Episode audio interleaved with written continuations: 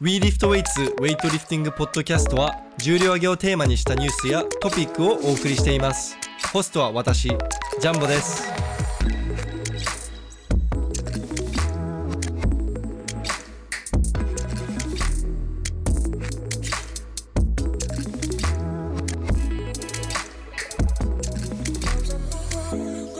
皆さんこんにちは WeLiftWeights のジャンボです今日なんと見てわかる通り山本俊樹さんに出ていただいてます見てくださいこのダブルバイセプスちょっとあんまり絞れてないから。そうなんですか、いやあの最近山本さんなんかあまりこうシャツ着てない写真少ないなって思ってシャツ着てないそのなんかトップレスのんシャツ最近、あの写真最近少ないなって思って、うんうんうんそこやっぱ体脂肪が気になってたんです恥ずかしいから。こことかやばくないいやそうやったらみんな出ますよ20話もいや僕思ったんですけど、最近山本さんのこう、2年前の世界選手権の動画見てると、山本さんガリガリじゃんって2な年んか前ってどこトルコメ89トルクメニスタン、うんアシカバットのうんうんうんいやなんか89山本さんが89になった時は山本さんクソでかくなったなって思ってたんですけど、うんうんうん今見返すと山本さん細っやばいよねで逆に69キロ級とか77の頃の動画見ると、このガリガリの 学生さん誰みたいな、でも当時は77とか85だった当時はうん山本さんでかくてバキバいキだなとか思ってたんですやよもうみんなに言われてるそれなんか77の時でさそんなに筋肉でかくしてどうすんのみたいなは結構みんなに言われたし85になったらさらにもうお前そんなんじゃウエイトできないだろいウェイトできないウエイトできないだろって 言われて可動域大丈夫みたいなそうそうそうあのかの有名な金メダリストに言われたんだけどへえおなんか NTC の練習場入ってきてで俺の横を通り通りすがりざまに「おいお前そんな筋肉つけたらウエイトできない だろ」その人軽量級ですかもしかしてそうそうそうそうあなるほどうんもう日本のレジェンドで、ああ誰か分かりました、 でもあのまあでも確かに日本人選手って結構やっぱり軽量級が輝いてるじゃないですか、うんうんだからちょっと軽量級の常識がこう根強いっていうかまあそうだねだから軽量級のメニューを重量級も一緒にやってきた背景もあるからなかなか日本は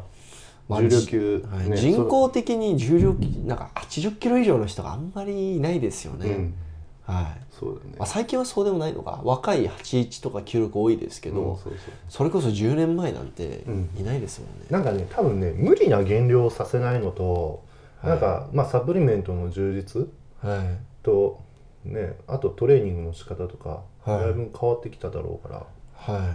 だからそういった部分でまああと日本人のその平均的なスタイルがさいまあ低身長ですそうそうそうあの少しずつ身長が大きくなってるからなかなか最近だと軽量級でめちゃくちゃちっちゃくてめちゃくちゃ強いとか、うんなかなかいないじゃん。昔だと特に昔だとこう体操もそうなんですけど、うんウェイトは背ちっちゃい人がやるスポーツなんだうんみたいな、うんそういうスティグマもありましたよね、確かにうんうんはいいや山本さんマジであの102キロ級のうん試合見てた時にライブ配信で、うんうんまあみんなまあまあでかいんですようんう 100, ん100キロ以上も体重あるから、山本さん出てきた時にダントツでいや「この人でか!」みたいななんかねめっちゃ言われいやてもう一人だけあのフォームが違うんですよ体の、なんかねあ多分みんな俺1 7 1センチなんだけど多分ね出てた子たちみんな170後半とかうん田中180近いそう田中太郎も多分80近いだろうしそうですねだからそこでだいぶシルエットは違うよねはいいやなんか一人だけ今からなんかんボディビルのポージングやるのかななっんてかうんそうだね、いや 競技間違えたんじゃないかだかならみたいなまあマスクしてるのもあるんだろうけど、会場行ったらもう知ってる先生に挨拶しても「ん?」みたいなあわかんない、だから「いや山本です」っつってでかすぎてそうそうそうそう体型変わりすぎて、いやだってそう僕もだって例えば僕5年ぶりに山本さん会ったら俺多分わかんないですよいやわからんと、はい山本さん逆に23年後どうなってんだろう、うん もう村上みたいなねえあそこまでは行きたくないねタンク村上にはなりたくないわなだそうです村上タさンんク村上はもう無理だまわあ聞いてないだろうけどこのポッドキャストいや聞いてるよ聞いてない聞いでてるすよいつも聞いてる大そうでファすンかだよあありがとうございますうん俺は聞いてないけどじゃあちょっと今回全日本選手権についてちょっと聞いたい、聞きたいことを一応準備してきたんですけど、えーっとそもそもこう今回増量して出たのって102キロ級でも日本記録狙いたいなっていう意図があったんですかいや違うよあの持ち体重が103キロぐらいまでいってた からエントリーした時にマジっすかそう減量するのもったいないなと思って、ああうん、でも出た時99キロぐらいでしたもんねなんかやっぱり種目メインにすると体重少しずつ落ちてきてこれはその僕程度のものがそうなんか同じ感覚で語るのも変なんですけど、僕がそのウェイトを始めてその、やっぱり自己ベストを更新したいってなると種目ばっかやっちゃうじゃないですか、うんもう筋トレとかスクワット抜いて、でそういう時気づいたんですけど練習その、まああ、種目で扱う重量は上がっても、相対的な練習量としては減るじゃないですか。うんだからなんか食欲とあと消費カロリーが同時に減って、うんなんかめっちゃ一気に体重落ちたんですよね、うんなんかそれって一流の選手でもやっそのトップレベルの選手でもそれってやっぱりあるんですかまああるよ全然あるよあのオフ期オフ期っていうかまあ俺は筋肥大期って言ってはいそういう時期を作るんだけど筋肥大期はあの筋肥大させてるからもちろん体大きくなるし、はいまあ、その分摂取カロリーも多くなるからだから、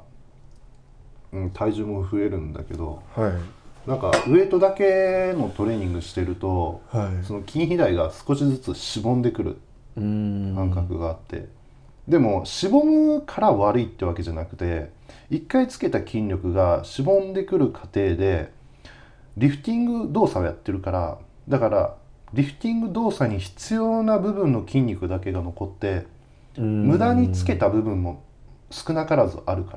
らだからそういったはい部分が削ぎ落とされて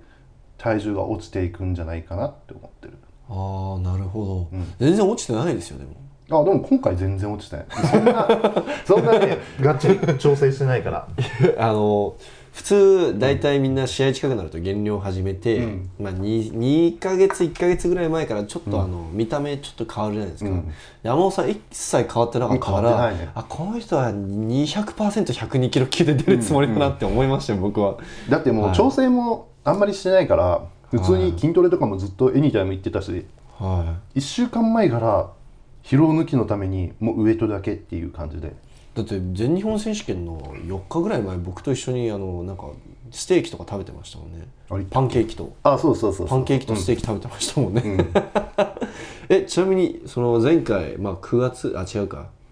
9月頃でしたっけインタビューした時の、んあの9月じゃないもっと前かあの石井君がいた時でしょいや石田ですねああ石田 石田君と一緒にインタビューした時に、なんかもったいぶって体重隠してたじゃないですか、ん実際あの時本当はどれぐらいあったんですかあでもあの時いくつだろうあの時も1023あったと思うよあの時1023ですか、いやそうマジ俺の予想だと98ぐらいかなって思ってたいや100 1002キロ100キロずーっと越してたよやばやばいっすね、それはでかくなりますわ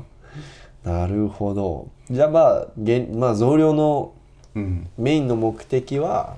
まあ持ち体重増やすってことで、まあ、特に日本記録はそのついでって感じですかね別に日本記録取ったから何って感じだから別にあねースタンダード記録だからはいなんかもう全部一新されてるものだからだから、はい別にそこは目指してなかったけどでも昔の9階級だと8号からわざと増量して94に上がって、うんあの日本記録取ってたじゃないですか、ああいうのを昔からやってるから、ん今回も新階級で日本記録塗り替えてなんやかねろうみたいな感じだったのかなって、全然自慢じゃないんだけどはい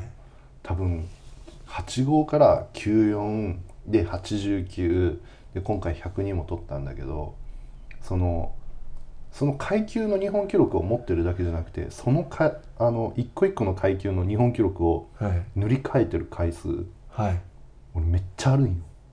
多分はい50回ぐらい塗り替えてる、はい日本記録をねはいだから日本記録を一試合で日本記録を更新しましたってコールコールされてるのが多分今までで50回はあるもう当たり前、当たり前はい、だからもう日本記録取ることに対して別にそんな特別感がない、ああもうできて当たり前って感じなんですねそうそうそうで例えばもう自分の持ち体重の階級で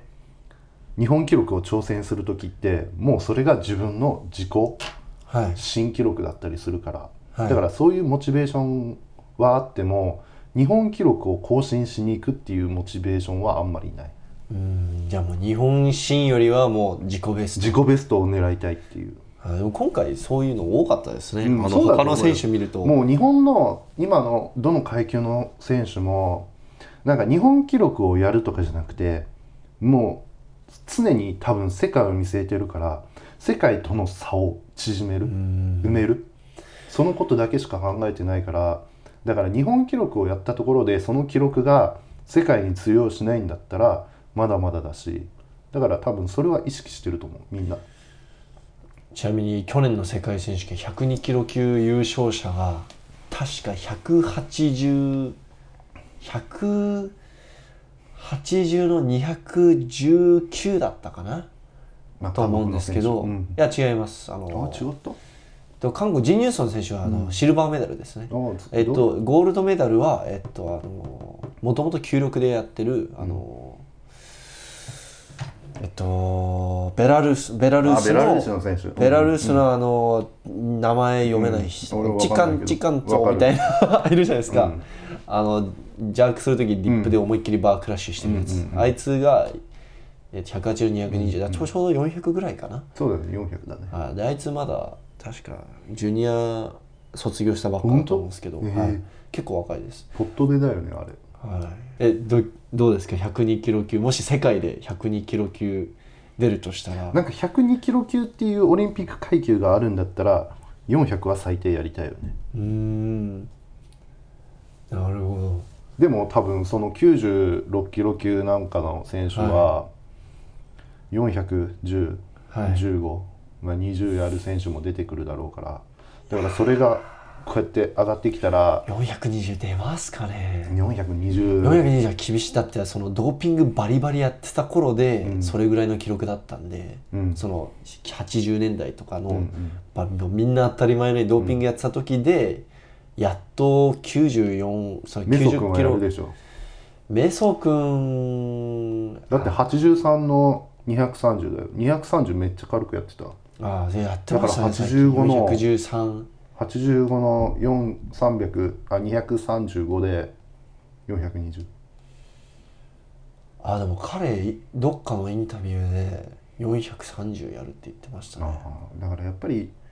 まあ、何をやってるかは知らないけどやっぱりその見据えてるところが高いんだよねすごいいやー大丈夫かなあのその大体その見ててわかると思うんですけどドーピングしてる人たちって、その普段の練習でやってる数字がバグってるじゃないですか、うんうんでもその数字がそのバグってる数字って大体結局80年代90年代の頃の最高記録ぐらいまでいったらもうそれ以上伸びなくなってくるんですよ、だから多分あそこがマジで人類の限界だったんじゃないかまあそうんだろうねプなラってちょスっだったと。ら、まあ、265を超えたあたりからもう限界くるんだろもううね、なはい多分あそこら辺がもう本当に人類の限界ギリギリなんだろうなって思うんで、96でしかも今ドーピング厳しくなって420やるやつ出てくるかな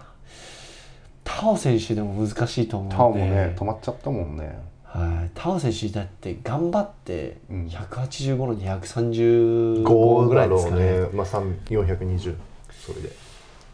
でもそれってうん相当調子良くないとうんクリーンはなんかやってたもんね236はやった36やってたもんねやってましたね240失敗したらしいですけどねクリーンああ見た見た練習見でたっていうかうんそう噂あるよね、はい動画は出回ってないよね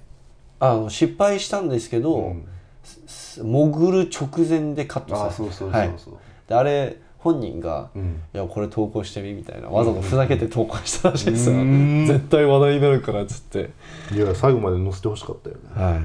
い普通に失敗したらしいですんじゃあちょっと話それちゃったんですけど、うんまあ、今回多分おそらく人生で一番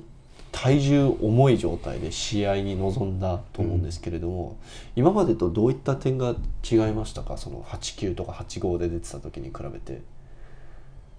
どういう違いまあ、感覚感覚的に体の感覚的になんかこうパキッとまあなんか擬音になっちゃうんだけど 体のパリッと感がないああキレですかねキレ、あーうん、なんか水っぽい感じうーんえ見た目の話ですか、あいやもうあ感覚的にな感覚的にですかそうへえんか筋肉の出力を出していくトレーニングしている時とかも試合のアップとかもそうなんだけどなんかどうしても水っぽさっていうかうんなんかねこう一気に力が発揮する瞬間ってあるんだけどうーんその感覚がなかったあもう本当にじゃあしその、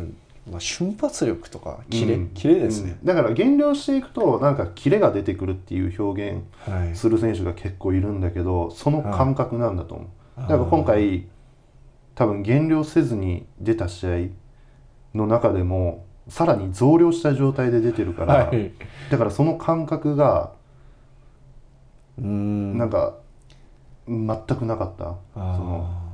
減量してる時の感いい感覚がこうこう試合の時にこう仕上がる感覚ってあるじゃないですかそうそれがあんまりなかっ試た合もう当日んにですかね仕上がる感覚がもうないあーじゃあなんか、まあ、例えるなら筋肥大期中にちょっとたまたま試合出ちゃったみたいな、 うんまあまあまあだからなんかそういう面も含めてまだまだ伸びしろあるなと思うし、うんだでもそれで PR 出たもうだからまあある意味そこはピーキングしなくてもし、うん PR が出たってことですよね、うんだからすごい自分の中では収穫だし、なるほどえっ、と、まあ、あと今回、んとその特殊な条件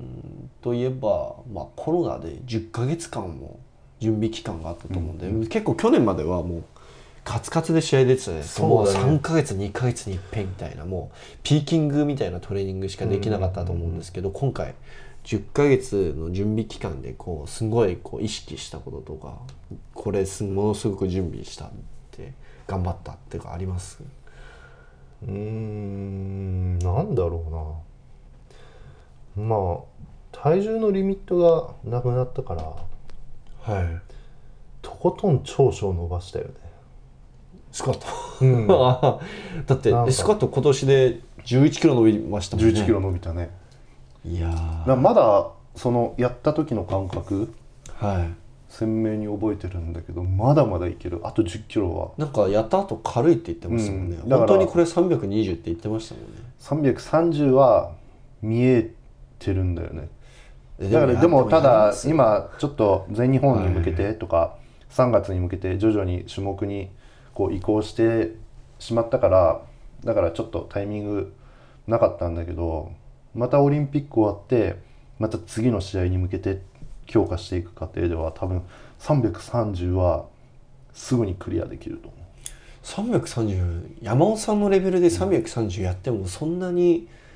なんか大きな意味ってありますかだから例えば山尾さんがもう330できるって分かってるじゃないですか、うんうんその状態で330やるよりは種目伸ばした方がいいとかって、そういうのはあんまりないですかだからそのティエンタオが320やってるからまずそこ一回追いついてみたいなはでい追いついたじゃないですか追いついたね追い追い追い抜いたじゃないですかついたね 追い抜いたじゃない ですか追い抜いた1キロだけね、はいはい、うんで次種目に移行したいんだけどはいまあ計算上ティエンタオがねえっと80ちょっとの231までやってるからはそこまではできるはずなんだけどいできますよでもねはい圧倒的な違いがね何かって言ったら背筋力が全然違うと思うさあデッドプールの瞬間のあの中国人選手って裸で練習してると分かるんだけど背中すごい脊ですよ柱起立筋にあの2リットルのペットボトル2本背負ってるような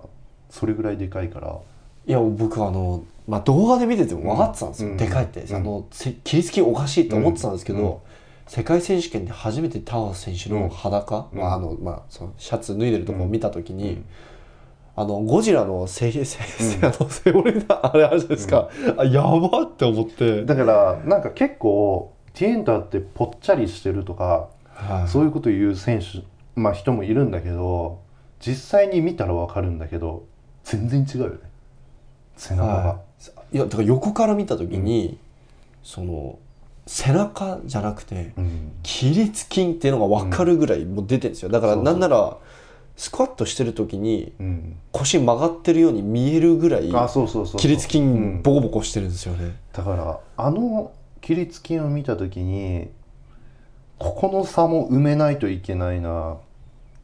と思ったし、まあ、はい脚力、まあ、その俺が見た時点ではまだ310とかだったからとにかく320やって思ったのがまたここに戻るんよ起立筋の部分に。うんじゃあもうデッドとかになるんですかねもそうだしし多分あのデッドだけじゃなくてバックエクステンションとか中国人選手めっちゃ取り入れてるかありまらすねあのバックエクステンションのマシンに、その状態まっすぐ状態というか体まっすぐにした状態なんかプレート乗っけて耐えてますよね56枚乗せてね、はいラ耐インえてますねキープしてるから、多分ああいう地道なトレーニングとプラス、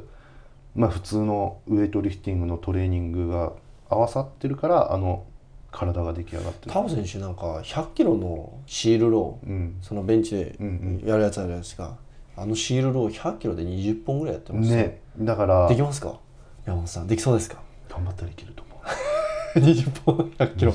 けるかな今度やってみるはいやってみてくだそさいれも企画にしましょうシールローそうですね、あちなみにあの山本さんこれから本格的に YouTube 指導することになったんでであのこれから結構楽しみですね、うん山なんかそのはい、企画で例えばまあおんあんまりにもねレベルの差があるとちょっと無理なんだけど例えばタオ選手が「これやってました」って提示してくれると、はい次の日ぐらいにそれちょっと挑戦してみたりじゃあタオ選手が成し遂げたものを全部やってみようみたいな企画ありですね、うんうんなんか、うんそうそうそうなんか一回真似してみたいよね、はいうん、あの何だっけ400キロラックホールのああそうそうそうあれやったことあります、あれね300まで俺なら俺見プたこレとーあトりまがすつかない上坂さん上坂そうです GKC じゃないとつかないですよ、ねそうそうそうじゃあ平成国際大行ってあ平成だ平成だっけ、あうんあそだこから鉄プレートでもいいけどね、あありですうね、ん、どっかあるとこ見つけてあありですね、うんそれかパワーバーで鉄プレート使えばいけるんじゃないですかね、まあそのあるとこ見つけてねはい。はい、ありだと思います。全然。やりましょうあ、じゃあちなみに321キロスクワットについてちょっと言いたいことがあって、山尾さんにみお見せしたいのが、ん YouTube のコメントのがすんごい荒れてるんですよ見た。見た山本さんうんのあのスクワット動画。んちょっと今出しますね。ひどいですよ。えそれブラックシップスのブラックシップさんうんう321んで、あのーマジで後ろの補助が邪魔すぎて草何も分かってないやつに補助させんな山本が危ないだろうこれどう思います山本さんそのなんかよくわかんないんだよねそれ俺も読んだけどえだからそもそもあの山こ本の補助してるのって、うん佐野さんじゃないですか、うん佐野さんなら多分い何年間も山本さんのスクワット補助してきた人ですよね、まあ何年も補助はしてないけどまあその信頼性では一番ある人間を後ろにつけてるから、山本さんじゃなくても少なくとも大学では何何年間もだ、ん何何十人ものスクワットの補助やってきた人に、うんうんあの何も分かってないやつってえー、みたいなちょっと思ったんですけどこ多分あれじゃないなんかコアなファンだからさあー山本はいつも補助つけてねえんだから補助なんていらねえんだよっていうはことなのかな、い、後ろの人バー触っちゃダメだと思う、うんがっつりバーが手に乗っちゃってるじゃんうんとか、こういうコメントばっかなんですよでなんかえーってだって、で手がもで若干も触れてるまあ触れてるは触れ触れてると思うしはでも多分やってる感覚では多分触ってないと思うんだよねい。だって分かんないよそれは本人しか分300かんないし聞いてないけど321キロってそんな指ちょっと触れたぐらいでうん変わる重量じゃない。変わらないしはい。なんかどうなんだろうねその補助ついてる側も万が一のことを考えると、はずっと触ってないと多い。分不安だろう、だって手に振ってきたうらんそそれれこそ。はあると思ったからはい。だからなんか終わった後になんか触ってたらしいねって言ったらなんかいやもう心配すぎてもうずっと触っちゃってましたみたいなあーでも持ってたのって言ったらいや持ってないですって言って、はうん、だから別にそれを信じてるけどい。はい。いやなんか。うん、このコメント見て、いやなんでこんな荒れてんのって思って、だから別にその次330やるって言ってるからそれやった時に、ね、証明できることだからまあ時間はかかることだけどちなみに山本さんはスクワットやるときに、僕はどっちかというと、あの補助してほしくないんですよ、うんそ俺のもしてほし失くない敗したときに、うんもう後ろにガツンって落として逃げたいから、うんうん山本さんもそっち俺もそうだから普段の練習も絶対入れないあとあー甘えが出るあーあ逆に甘えちゃうんですねだって隣についてるって分かったら失敗できるじゃんあそうですか、うん僕逆にあのもし失敗してこう誰か怪我した後ろの人に落としちゃってあー怪我した、まあそれもある俺と思うそういう動画結構見てるんで、いあのよく出てくるんですよお笑い、うんうんなんかネタ系の動画であれあれ想像しちゃってだからいや死んでも絶対立つぞウェイトリフターのスクワットって基本的にハイバーだからはい潰れても後ろに投げればはい逃げれるからはローで担いでたらさもうそれはもう背中伝ってはい落ちるからさ、大怪我につながるけどはい別にハイパーだと補助入れなくても何ら問題ないと思うけどねいそうですよね、うんあで今回の試合の準備期間見て思ってたんですけど山本さん結構あの、うん肘とすねこう怪我があって、まあそのそういう理由もあってスナッチの苦手意識があったと思うんですけど、最近の練習見てて結構動き方変わったなって思って、うんうん今までどっちかというとちょっと潜りに行くのが怖いから、高めにキャッチしてこうしゃがみ沈み込んで、こう結構肩でねじ込むっていうよりはこう筋肉でちゃんとなんかこうもうこうちょっ持てとる感三じ三頭で乗せる感じがあったんですけど、うん特に170キロとかあと今回の試合うんで取ってる160取った155と161も結構あのもうスパンって潜り込む感じがうんあったと思うんですけど、結構変わってきたなって思っててうんそこは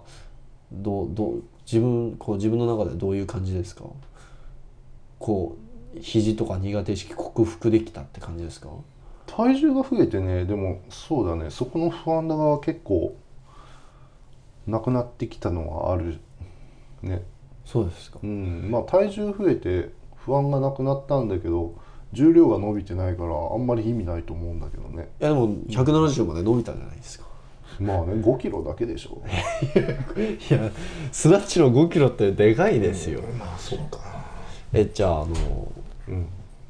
でもま肘はまだでもやっぱ痛いんですか痛いよこ伸ばしきると痛いからあもう今もそのそうそうそうそう重量なしでもこっちだと大丈夫なんだけどこの角度でやると痛いんだよねなんかどこら辺がコですリかコリするんだよねあも触ってみうるここえちょっといいですかあええなんか骨がぶつかるああ、多分あのかかあのそこはなんか手術手術とかあ手術はしてないしたしする予定とかありますうわない怖い怖いっていうかあんまり意味ないって言われたあそうですか、んえああえそのだからもだうそもそも脱臼した時点ではいなんかあのもう多分伸びないからって言われてでも伸びるんだけどね今の伸びてるじゃないですかあのめっちゃだっててかリハそそんなに可動域あったんですねあこれあのこっちの筋肉が発達してるから逆肘に見えるけどねえそんえてか山本さん逆にそんなに可動域あったんですね肘、そうだよスナッチの時もこうなってるよちゃんとあなってますうんやそんなに伸びてないですよ伸びてるえちょっと左腕も見せてもらっていいですかあなんかちょっと宮本っぽく見えますねそれ でしょこれだけ見るでしょとはい、うんでもそれ多分ここ前音がでかいからですよね、でかっでもここすごい発達してるからさ山本さんのインタビュー動画うのんコメントの大半が山本さん前腕でかっみたいな、ああるなんねか、うん、インタビューの内容聞けよって思うんですけど、でもなんか確かに自分で見てて思でかいっすよう太くなったなってえでも前腕のトレーニングゼロですよね見しないねあんまりだってこういうのとかやってないっすよあでも俺クリーンが結構こう手首巻き込んできてあー腕で持ってくるタイプ腕ってまあ背中なんだけど、背中と腕で持ってくるタイプだかなるほらど自然に手首がつくんだとまあでもウェイトリフター結構こっちばっかその特にスナッチでもこうなるじゃないですか、うんそそうのだ手ね首こう巻き込みながらこうサードプルするじゃないですか、みんな大体それのせいでこっちばっかその前腕のそのこっちなんなんていうんですかない内側うんばっか使っちゃって、こっちが弱くなっちゃって、なんかでも肘リバーとスで俺やるよ結構おー肘と手首痛くなる原因ってここはうんこの拮抗バランス筋が、がうん悪悪くいなっかて、らだかはら、い結構やるよこう15キロぐらいじゃないとできないけどああ、はい、いやだってあれこっちって本当弱いっすよね人間の体って、うんだから意識して鍛えないとなバラるンスほがど悪くなる手首痛くなっちゃうちなみにスネは試合当日大丈夫だったんですかあーいやまあ大丈夫だったでも試合終わった後めっちゃ痛かったあ今も痛いちょっと なるほどあそれはもう試合からのダメージですかうんそうそう試合試合1週間しか経ってないからまだそんなに長引くんですねうんやばいですねじゃああの今回の、んまあ試合の準備期間中でこうなんか大変だったこととか、まあ、コロナもあいろいろあって、まあ、なんかあったんだろうなと思うんですけどなんかチャレンジングなこととかちょっとこれ今回の準備期間で大変だったなとかなんかあれば普段大学でやってたからコロナ前はねはいだからまあ筋トレの器具とか全部揃ってる状態で毎日過ごしてたんだけど、まあ、練習拠点がブラックシップスに変わってで、まあ、そんあの筋トレの器具とかはないわけじゃんウェイトリフティンうんそうグですねにフリーウェイトだけですそうそうフリーウェイトだけだからだからまあ別にそれが悪いってわけじゃないけどここではウェイトリフティングをやってでマシンはエニタイムに行ってやってるんだけど、でもそれでもやっぱり大学の設備、そうですね、うん、今思い返すとすごい良かったしで隣り合わせでそのフリーウェイトとマシンルームがあったからあもう楽ですねそうだからやりたい時にできるしなんかウエイトのコンディションが悪ければ筋トレやってでそのまあ練習のボリュームを確保したりとかこううまくやってたんだけど、まあ、今ちょっとコロナの影響でそれもできなくなってだって練習しにブラックシップス来たら調子悪くても絶対レウェイトの練習やるしかないですもんねそうそうそうそうそう でもなんかそれが俺の中ですごいプラスの部分でもあってなんかせっかくここに来たから何か毎あー日そう成果を出して帰ろうとか思えなるるようほになどったし確かにうんありますね、うん、で、まあ、その思えるようになった部分とあとまあそのエニタイムで行ってその不十分なんだけどエニタイムでもはいでも、まあ、その中でも全日本終わってあれだけの結果残せたからなんか環境に左右されないああ、うんこう自分のこう与えられたものでこうできるものそうをできるようになったっていうのがはいなんかすごい自分の中では成長成長してる、はいうん、そうそうそうすごい経験値になってるからちなみにじゃああの日体大のに置いてあるマシーンで、うんうんもう本当に恋しいっていうマシーンありますかもうこのマシーンだけでもいいからエニタイムとブラックシップスに置いてほしい俺こいつがないとやっぱダメだってやつありレまッグすプレよスマシンはねレッグプレスですねか、俺の中では一番濃いしえエニタイムにレッグプレスないんですかレッグプレスでもピン刺すやつだねあ違うよプレートつけるやつじゃないとダメだよあああなるほど、んあのーあでもあるエニタイムありますよあるところもあでるもそう遠いですね多分山本さんの家から、うんそうはい、あの僕がおすすめするエニタイムはえーっとですねえっとまた名前忘れちゃったちょっと中野駅に近いやつなんですけど中野この前赤坂行ったんだけど赤坂もすごいよかっあ赤坂いいですよねでもあそこ行き過ぎちゃうと、あの会費1万2000円ぐらいになっちゃういやあささすが赤坂たなるほどねなんか赤坂いいですよねあそこ結構ガチモンのフィジカとかよく来ますそうそうよえっと僕が一番おすすめするのは、そうそううん落合です一番大きいですよそこら辺のゴールドジムより全然大きいです、やばいっす落合一緒一緒に行きましょうよあえ近いよねあ近くはこっないから近いのかなちょっと待ってくだ近さいくはないか近くはないです高高田の馬場とか近いですじゃあ家近いじゃん全然にこっから24なん分かです撮ね影したいね落合はあまあ多分エニタイムだから堂々とは撮影できないと思うんですけど、落合はやばいっすエニタイムって撮影できないんだしかえっとフォームのための撮影ならでも山本さんが撮影してたら誰も文句言えないですけどねただ他の人が映っちゃあうまあまあそうだとよねクレームが入っちゃうんでまあ落合ちょっと行ってみたいね落合は多分山本さん、多分あのめ多分ウキウキしちゃうと思う、おーいっつって全部あるじゃんってなると5思時う間ぐらいいちゃいそうやな僕もい僕えん落合行ったことあるんですけど、うんたまたまその時、あのクリーン頑張ってた時期だったんで、うんうんお落合めっちゃマシン揃ってるのにあの、ラックでパワークリーンだけ練習して帰ったっていう、マジ落合の無駄遣い、うんであそこエニタイムって土足 OK じゃないですか、うんうんあそこは厳しくて土足ダメなんですよダメねだ靴着替えないとダメなんですよなんかやっぱりオーナーごとにあれなのよねコンセプトみたいなのがあるんややっねぱりフランチャイズ店で店舗ごとに店長のこの意向色をがあ出るし出せるんでしょ、はいなんかパワーリフティングに特化したジムとかもあるもんね、はい、そうですね、まあ、フランチャイズ登録すると、んまあ、その資金も得られるしあそうなんはいまあ、そういうやり方もあるのかなとうんいいと思思いうますね、じゃあちょっと次行きましょうえーっとあちなみにこれ一番気になるんですけど、215キロ P を、お見てくださいこのバイセップスはいであの 215キロ、まあクリアンドクリーン PR でもあったしジャーク PR でもあって、試合ベストでもあるじゃないですか、正直あの結構限界ギリギリカツカツだったんですかそれともまだまだこれからだなって感じはもうなんかなんか多分その動画だけ見たらカツカツなんだけど、はいまあ、そのコンディションその環境の、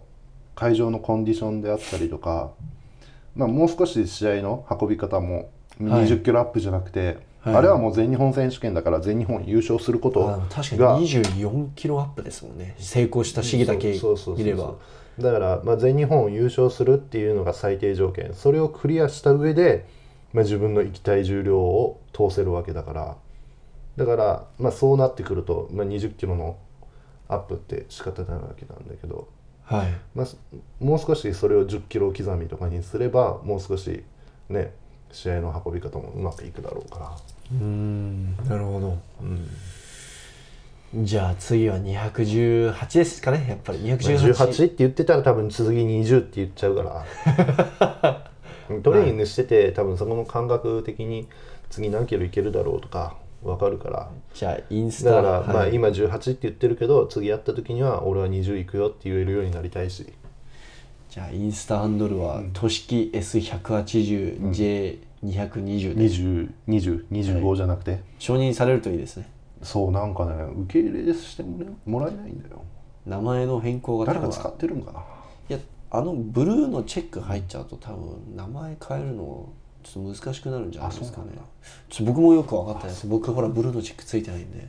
僕一回申し込んだんですよその本人確認のあれ送って、でもあの俺名前そういえば俺自分の名前使ってねえやったら、ウィーリフトウェイツになっちゃってるから、ダメでした あそっか俺の名前じゃ俺じゃねえんだこれ俺じゃないんだってなってダメでした自分の本赤で承認してもらわないとねいや本赤こそ無理でしょな何人ぐらい500人とかじゃないですか俺の俺の裏垢結構バレてるんです裏垢じゃなくて本本垢垢うん鍵垢バレて、んたまになんか変な人フォローしてくるんですよんなんかウェイトのファンとかそこら辺の学生さんウェイトリフティングやってる学生さんからフォロー来て、うん、いいいいことじゃんでも多分僕のプロフィールチェックリックすると、んふあの山本俊樹がフォローしてますとか、うん村上がフォローしてますとか出てくるから多分みんな、あこれウェイトリフターなんじゃないってい多や分そうそうそう多分ウェイトリいやフでも多分やってるコンテンツとかちゃんと見てくれてる子だと思うよ、あー、うんだといいですうね、ん、ファンだよだから急にあの、ジェンディさんと仲いいんですけど、仲いいのかな、うんまあよく LINE で話すんですけど、急になんか中央大の人からなんかフォロー来たり、 謎ですねはいまあこんぐらいですかねおーおーじゃあ山みんな皆さんこれから山本さんあの本格的に YouTube 指導するということでなんか面白い企画アイディアあればあぜ本ひ当だよそうだよねはい募集したいね僕思ってるのがうん山本さん なんかゆ筋トレ YouTuber ってこうネタ系の動画もたくさんあるじゃないですか、うんなんかああいうのもたまに入れたいなって、うんひたすら練習山本さんのこのちょっとあの面白いところもうんなんか多分みんなちょっとこう山本さんドッキリ仕怖掛けて怖いると思うんですよドッキリを真面目で怖い人だと思われてるんで、うん怖いはよでも俺あそうそうっすか、すいません遅刻すんだよ今いやすいませんあのこれ3回目です遅刻俺日5分遅刻したよ今 え今日ちなみに何時ぐらいに到着したんですか日えもうえ今日何時集合だったっけ10時半10時10時半でしょだからその15分前には着いたマジっすかだからちょっ計とちょっと計みんなみんな5分遅刻したでしょ俺20分待ってるじゃあ見な見習わせていただきますいやこの前も全く同じことやったん で、てか多分山本さんのビログの方を見れば、おい20分も遅刻してるの20分って俺ちょっとあの優しめに言ったけど、俺30分待ってるからね遅刻したのはあれだからあの20分で、俺その前に10分前に動いてるから30分待ってるいや俺のおかげで安井友里さんに会えたじゃないですかあれ正直嬉しかったです超嬉しかっえ結構ファンですよね山本さんたいやずっとインスタ見てるはい安井さん、あのたまにあの練習場でフロントスカットとかやってる動画上げるじゃないですか,、だから多分気づいてる人は、たもしかしたらあそこで安井いやさみんん目な当て気づでいて行っる気てづるいてるでしょどこでやってるかっていうのはでもあそこは多分あの練習場行ってる人じゃない限り分かんないと思います、はい、多分山本さんも僕の上げてるまあそうだね動画見て、そうだあねうんここじゃね同じ場所じゃねってなると思うんですけど、えてかあそこそうだあそこに急にそのあそこって練習あそこで練習してるメンバーって大体決まってるんですよななな78人ぐらいなんですけど、急に練習場入ったら「あれ本当トシキは練習してる」とか、ドッキリ企画みたいな面白そうですねああまあねあのガチであの狭い空間で山本さんがガチでスナッチ140キロとか練習してたら多分みんな「うわうわ何何?」ってなると思うんではい面白いそれ面白いですかねこのいや僕はめっちゃ面白いですけまあやどってみようかそれかあのそれこそ普通のジムでうん急に山本俊樹現れてあパワーラックでガチで パワークリーンとか練習してたらそれこそなんか普通のさ例えば、はいまあ、さっきから言ってる「エニタイム」とかでさハングからさはハイクリーンとかしてたら怒られるのかない全然怒られないです怒られない、あの落としたらアウトです落としたらあーもう落とさなければ一発で怒られます、うんだ僕もよくラックからあの、んまあ、ボックスクリーン、うんまあ、ラッククリーンなんですかね、ラッククリーンとかやってたんであの危なっかしい動きすると注意されるかもしれないですだからなんかいるじゃないですか、なんかクリーンがやりたいんだろうけど、どっからどう見てもリバースグリップバイセップカードみたいになってるみたいな、あとカラーつけてなかったりとかねはい、そう、まあカラーつけるのは基本的なねダメですねそれもう普通のジムでん3 0 0キロスカットしてみたとか、あのあいいね普通の、普通のあの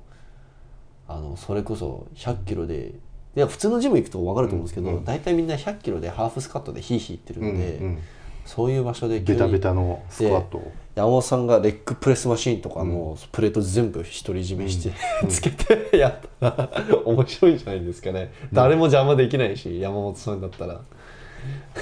いいんじゃないそ れでもいろんなとこ行こうよ多分みんなあの自分のトレーニングやめてみますよ、うんはい普及活動だしねそれもねそう確かにそうなりますね、うんなんかウエイトリフターだけど、はいスクワットやってるっていうのはなんかあれだけどねまあでも普通のジムだと重たい種そ目っうてそできなういそんうでまあでもそのウエイトリフターだけどスクワットも強いんだぞっていうのでまあ面白いと思うけど、はい、いやでも普通のジムって本当面白い楽しいですよその、うんうん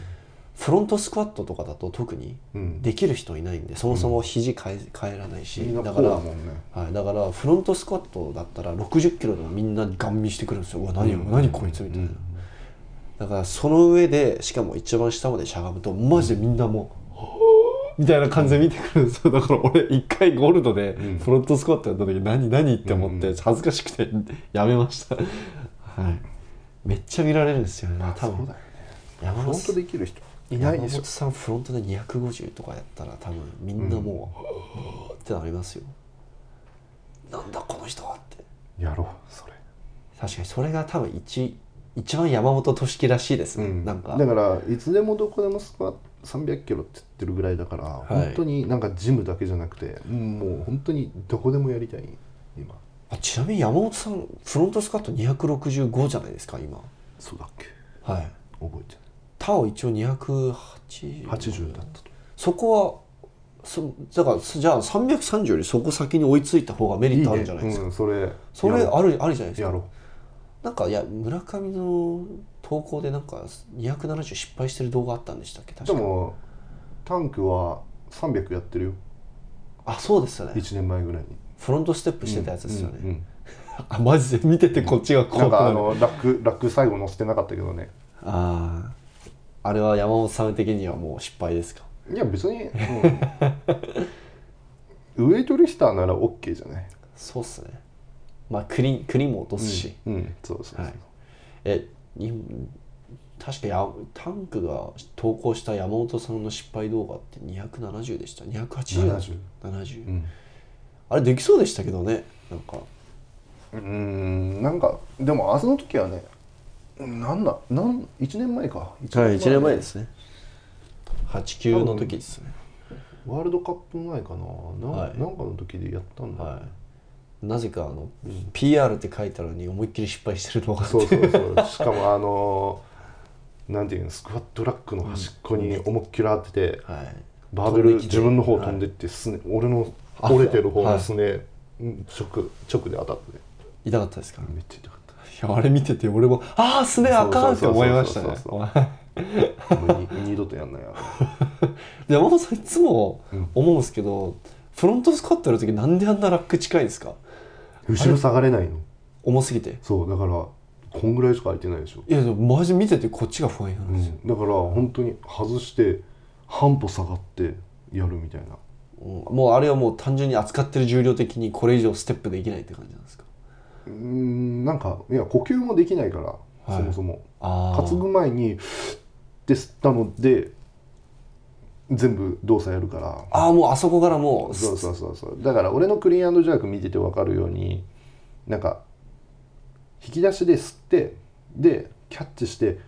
ってやるんよはいだからなんかこの持った状態でってできない宮本みたいな できないできないあれできないですか、うんそれは昔からですか、うん、うん、できないできないえー僕一回やってみようとしたんですよ山本さんとか、あの平岡さんのように、うんもう引き出しの時の呼吸を保存して、んあのこうそのクリーンからジャークすぐ行くみたいなやり方をしようとしたら、50キロで立ちくらみして倒れそうになって、うんいやでも慣れだよそれは誰っすかやっぱり、うんいやもう本当にきつくてこれ50キロもできるじゃんってなってなんかね、うんまあこれ使えるかどうかわかんないけど昔大学生の頃さ、はい今の女子のナショナルの監督やってた人がこう熱心に邪悪のアドバイスしてくれててはいでかあの立ってきたら3回ぐらいは呼吸をして整えろみたいあなそれやっちゃうとくらんじゃってーあ逆にやっちゃうとそうそうでなんかできないからできないものをなんでそんな提示するんだろうと思ってしかも別にそれなりに記録も出してたからだから自分のやり方を見つけようと思って今のスタイルにでもそこ本当にもう個人差ですよねそんな自分の押し付けたところで、うんあのそんなこと言ったらみんなテクニック違うじゃないですか、うんだからはいテクニックってなかなか人にこう教えるのって難しいと思うんだよね多分基本は教えてその変なこだわりもなんかそのコーチによっては変なこだわりまで押し付けちゃうんで、あそうそうそうそう持その論たはい、例えばスナッチで言うと、ん足バーンってやる人と、ん中国人みたいにスッてやるねシ人いるじゃャなオいでジすか、ュンなんてねもうその場でステップ踏んでるもんね、だからなんかでもコーチによってはいや足鳴らさないとダメなんだとか変なこだわり押韓し付け国ると人、かいでもこれだよねめっちゃ鳴らすよねやそれ選手によりますあね本当多分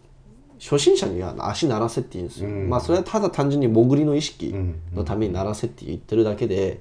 じゃあ鳴らせなくても完璧に潜れてる選手がいたら、別にそこで、まあそうだよお前鳴らさなかったら俺間違ってるなっていう人はいないと思うんですけどでもたまにいるんですよそういうコーチなんか、邪悪ではなんか足鳴らさないでスライドさせた方がいいんだよとか言ったりとか,、そういう人たまにいますよねでもそれはもう本当に個人差になっちゃうとま思あうんで、結局結果が出てればですそよれねが正解になっちゃうからそそれが万人に受ける正解じゃないんだけどもうそ,、そいつの正解だから、はいだからそれをなんか変える必要ないと思うんだよねなるほどじゃあだから俺ってはいあんまり人にフォームのことは言わないんだよあそうですか、うんトレーニングサイクルのことは言うんだけどはいそこは結構一貫性があったりするんだけどはいフォームのことに関しては骨格もそれぞれだからはいだからあんまり人には教えないあーでもなんか言いたいことは僕もあの、築地で結構あ築地って言っちゃったよ、まあ、いいやトレーニング上でよく聞かれるんですよ、ここどうしたらいいとでもあの自分のこだわり言っちゃうと、多分あの動きをその人の本来の動き方がおかしくなっちゃうんで、本当にもっと肘を上げた方がいいよとなんかなんだろうそのその万人間違いようがないやつってあるじゃないですか、そのウェイトの基本動作として、いやあのせあのファーストポジションはここだよとかなんか本当に基本的なことだけ言って、それなんかいや足はスライドさせた方がいいとか、邪悪では呼吸しない方がいいとか、そういうちょっとこだわるところまでは絶対言わない方がいいなって思って、はい多分そこまでいっちゃうとなんかいろいろ意識しすぎて動き悪くなっちゃうんですよねいやそうだよウェイトなんか単純だかうん単純すぎて逆にできないですらなんか単純に考えて反復してそれで出来上がったものが自分に合ってるものだからなんか考えすぎるとあんま良くないと思うそうですね初心者とか考えすぎちゃう時とかありますね、ここをこうで背中をこうでそうそうそうそううん顎をこうで、カクカクしちゃうよね、はい、 なんかファーストとセカンドとサード全部別の動きになってそまうすそようねそうそうそうそうあーじゃあ山本さんあじゃあフロント逆にタオみたいに、あのラックから逆方向にこう前に進みながらラックアウトするのはどうですか、あいいかもねでもねはい、あれだったら前に落としても全うん、う然、ん、はい、そうかあれやってみたことあります逆方向にラックアウトあれっないてあれ中国のあのラックが特別な形してるじゃんあの、はい台じゃんないっすね、フックじゃないからはだからまたなんかい、乗せる時は怖いっすよね戻す時あは戻す時怖いよねはいうだって後ろ見えないから、そうそうそうそうタワ選手あ後ろにバックステップしながら乗せるのめっちゃ綺麗ですよねなんかすごい,、いや中国選手みんなそうだよね多分ちっちゃい時からあそあれで練習してるから慣れてるんだろうなって、まあ前の方は確かにねはい、でもふ特にフロントスカットだったら前でうんでしあの戻さないで高重その高重量だったら戻さないで落としちゃってもいいし、ちなみに落としたら怒られますスクワットいいよ学校特にあの部活とか大学の部活とかって怒られますなんか日本人あんまりやるの見ないなっていや結局スクワットしてはいラックに戻した方がはい外すのが楽だからでしょああなんかで先も生例えば先中生国にとかだと怒られるのかなって中国とかだとコーチとかいっぱいいるからはいだからプレート外してくれる要員みたいなの、はいそんなんいっぱいいるんでしょあだあからいや中国だけじゃ単純になんかアメリカもなんか PR したらもうテンション上がりすぎてそのままもううわーってぶん投げたあーそういうりことうんなんかああいうのを確かに部活で学生さんがやったら先輩とか、あの監督になんか「お前調子乗ってんじゃねえぞ」とか言われそうだなーって思って、あれじゃない大学生は一人で一本のシャフト使えないから、あーだからでしょシェアしてるから、うん、だから例えば先輩後輩で組んでたら先輩が最後のセットやってもうそのまま落とすとかはあると思うよ、おおー、うん、俺やってたけどねはいいや僕は僕はやっぱり部活とかでやったことない人間なんで、うんそのそういうウェイトのその、ん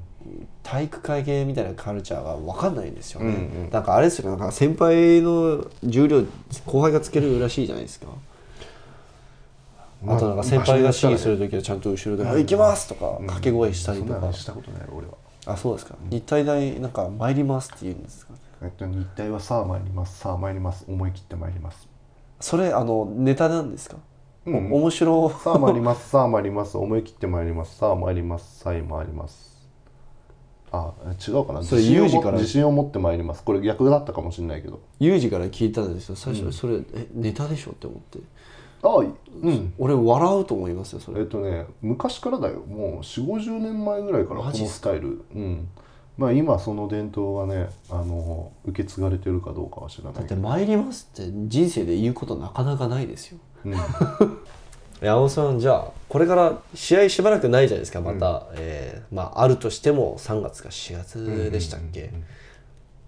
これからのトレーニングはまあどういった感じになるんですかねまあ引き続きスナッチジャークのはい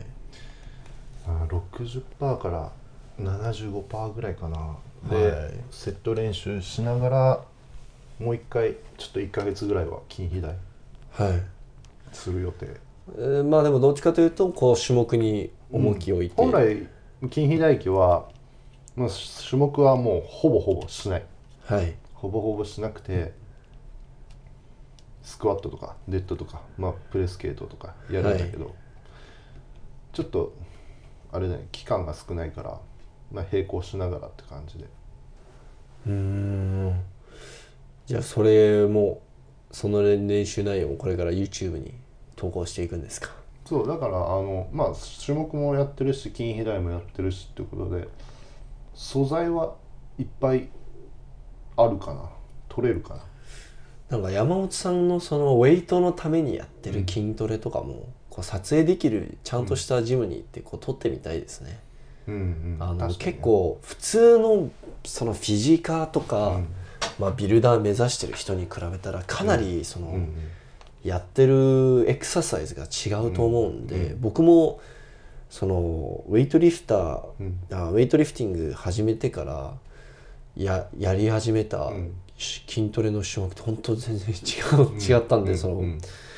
特に胸筋なんてもう一切やらやらなくなったし、うんはい、だから結構特殊だと思いますね多分ビルダーのウェイトリフターの人から見たらもしかしたら当たり前かもしれないけど、ウェイビルダーの人から見たらえこんなエクササイズあるんだとか、こんなのやってるんだって、うん結構びっくりすると思いますうね、ん確かにね、まあはいレッグプレス一つにしても足の角度とか、はいまあ、置き方はい、も全然違うしね可動域も違うと思いますね、うん普だか段できないとかだからもう単純に筋肥大させたいだけなら足揃えてねパラレルで、はいでおあの落とし込んでくるのが一番いいのかもしれないけど俺はレッグプレスは、まあ、少し足幅スタンス広めではいで股関節割りながら、うんあー重量、うん、こうストレッチかけてる感じですかねいやーでどもんどんつけていく感じかな可動域確保にはそれの方がいいかもしれないですね、だから四頭筋だけに効かせるんだったら確かにその、超ナローでそうそうそうそうこうたまになんかデンウェイが世界選手権でやって,、やってたやつあるじゃないですか、うんなんか超狭い足まで、なんでせ試合だから前試合直前にあんなやってたのあれはっても思うけど完全に死闘狙いだよで、はい広く取った上で足の置く位置、はいまあ、幅もそうなんだけど上に置くか下に置くかでまた、あー変わりますうね、ん、変わるから下の方に置いたら四頭筋だし上の方置いたら後ろも入っおしお尻とかうん入ってくるからいやーそういうのももはいなんか解説しながら、確かにできたあらりいいですけどねねいやもう楽しみでうす、んはいいっぱいあると思うよいやもう多分山本さんのチャンネルだったらウェイトリフターだけじゃなくてもういろんなジャンルの人が見に来ると思うんで、はい、僕は引き続きウィーリストウェイツでそうだよまあ教育目的と、んまあトレーニングいろんな選手のトレーニングですね、LTC さえ入ればなでもこの時期なおさら無理なんで難しいんで、ねそのうち俺カタールとか行ってメソアソナとかん撮影ちょあっとと暴いて きてよ暴いてきてよ強さの秘訣をいやー強さの秘訣をねどうしますそれ注射器見つけてきたらいや罠にビタミン剤っていうよ多分大概うんいや俺そこを罠に渡しますよ じゃあ山本さん今日長々とありがとうございました皆さんこれからあの山本さんの YouTube チャンネルの方も応援してくださいでぜひ私の、えーポッドキャストだけじゃなくて YouTube とインスタと Twitter 特に最近 Twitter 結構頑張ってるんでそっちの方もフォローよろしくお願いしますありがとうございましたありがとうございました